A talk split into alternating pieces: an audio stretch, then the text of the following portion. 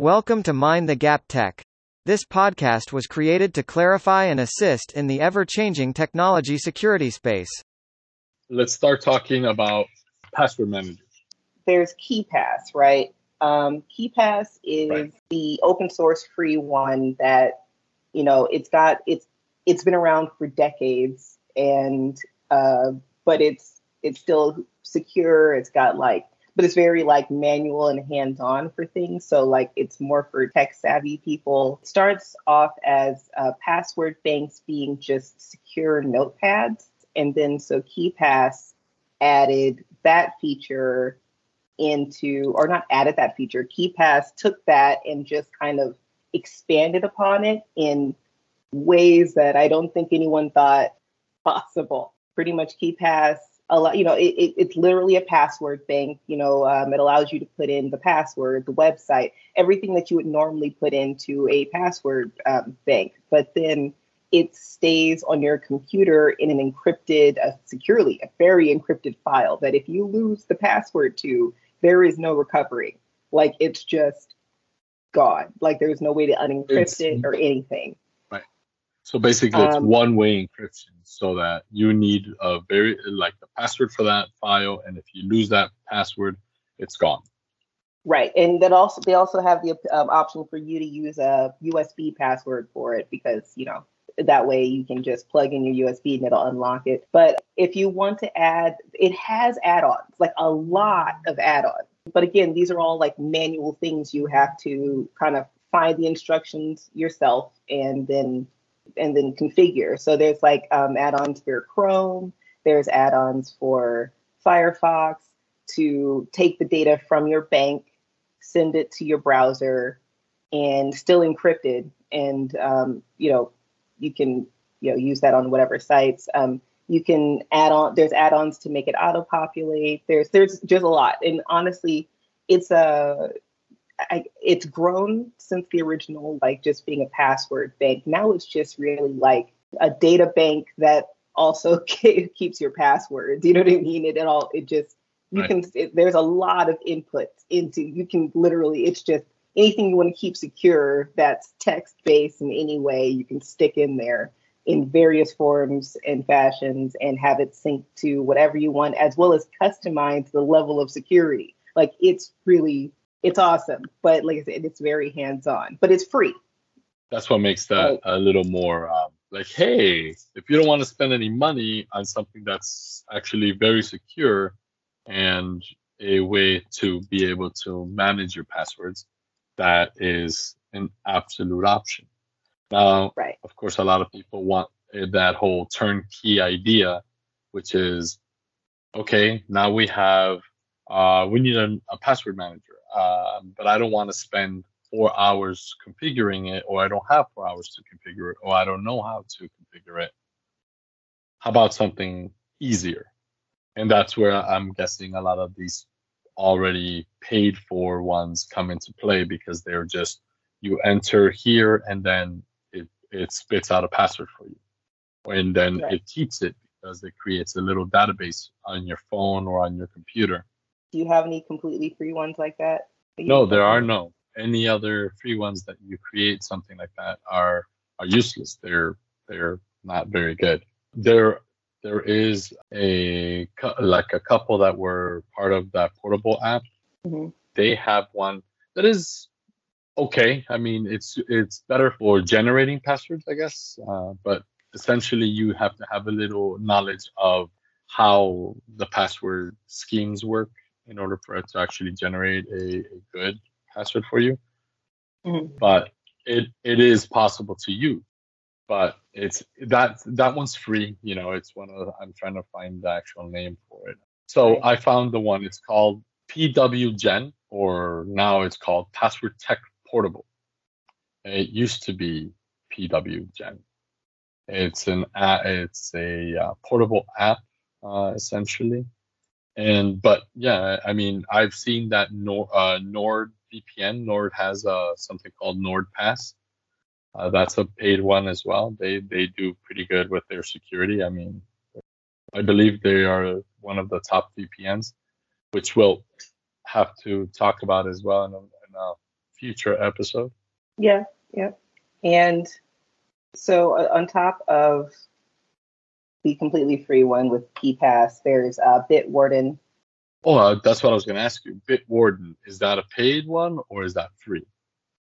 So Bitwarden is actually both. It's a freemium, is the word for it, free uh, freemium, where you it has free a free account option, and then you can pay to get like more options and stuff.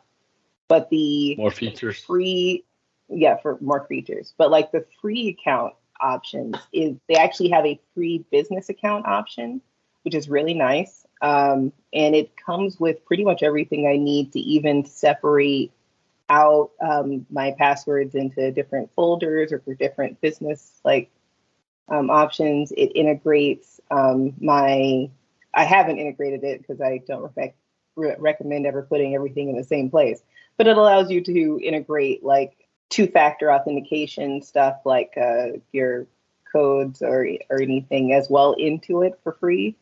I'm using Bitwarden now, uh, and I've been using it for a couple of years now. I like the security.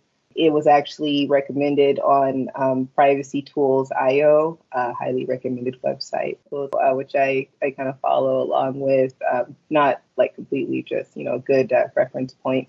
Bitwarden has, um, you know, a free business account. It gets everything uh, you need done for um, for pretty much password management on a both personal and business level. It allows for integrations and importing from other password managers as well. Again, all free. But if you buy the you know paid version of it, it has you know even more uh, customization and abilities. So it's just um, an all around good, secure password manager. I'm not going to say it's the most secure out of all of them, but it is the most uh, secure and flexible one that I have found uh, so far and like using. Um, Okay, that makes sense. Absolutely. Again, we go to you want top level security. You want, I want the most secure out there and anonymous, but also slightly easy to use um, easier to use, but also very easy to pretty much, um, well, get locked out of things if you lose um, this password. But um, a long time ago, uh, 2010, I guess, uh, there was this password manager uh, called Master Password that pretty much made a, a, a blind password manager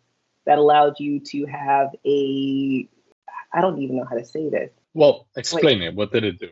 Pretty much what it did was it allowed you to generate passwords for sites without you know it. How it does it is hard for me to explain it because I don't 100% Okay. understand it, if that makes sense. But Okay.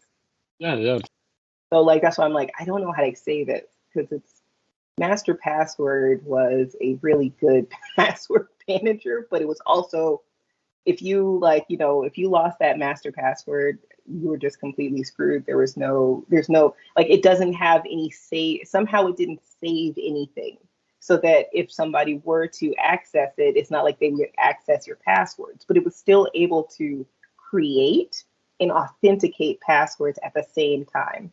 And i never understood completely how it worked. And you know it's just you know I, the person who made it was amazing. Anyway they have since then updated this password manager into a whole identity type of thing where you put all the information you need into the um, it's called spectre by the way. The name of it now is called spectre.app app and you can pretty much generate your passwords in a secure and encrypted way through the spectre app and um, it's it's pretty much just an advanced version of the original master password KeePass is free.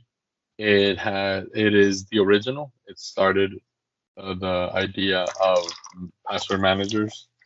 Uh, it's open source. It is still one of the best out there because they have a lot of filters and a lot of plugins, like uh, Alex was mentioning, that can be used. Some of them are outdated, and a lot of them, um, since they're no longer maintained, they have a very particular old school way of installing them onto your onto the actual program. So you have to like add them uh, probably in the command line or something. And we also have Bitwarden, which mm-hmm. is free-ish, right? Because it has a free version, but then you can do an upgrade uh, to that via something paid. Yeah.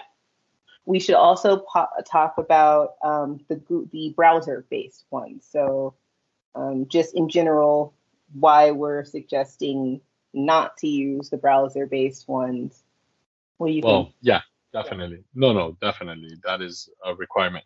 Why we should also set up a, so that your browser doesn't automatically log you into anything or keep your password in anything. Uh, there are upwards of 5,000 different uh, videos explaining to people how to access those passwords. Not why you shouldn't do it or why you, you know, these things are bad. No, no, no. How to, how to get, how to retrieve that password from that spot. So we have to, that's something that I definitely agree that we have to talk about how bad it is to do that because anybody with clearly internet access would be able to. And, and also not just that, like thinking of, you know, people save their password, have this the odd automated action, you know, in their brains to save their passwords to their browsers. You do that on the wrong browser, and now you've given your password to somebody in a random. Because like it's not like you need to type in your password for to unlock a lot of the browser password managers. You can just go and click and see, you know, what password yep. was used. Personal cybersecurity has to do with is habits, your habits of how do you take care of your personal information. Like you don't walk around with your social security number on your shirt or or your passport number on your shirt and that's the detail. That's why we want to make sure that people use a lot of their passwords, like if it were their social security number or if it was their uh, passport number, which means that it has to be in somewhere in a place that it's secure that no one can reach. In, the case of a a passport number or in case of a social security number, it's a little more complicated because that's a single number that defines you. Instead in a password as long as you're not using it on everything for the same then you're you'll be able to mitigate the risk. Next week's episode is going to be on two-factor authentication um, kind of a continuation of our personal cybersecurity.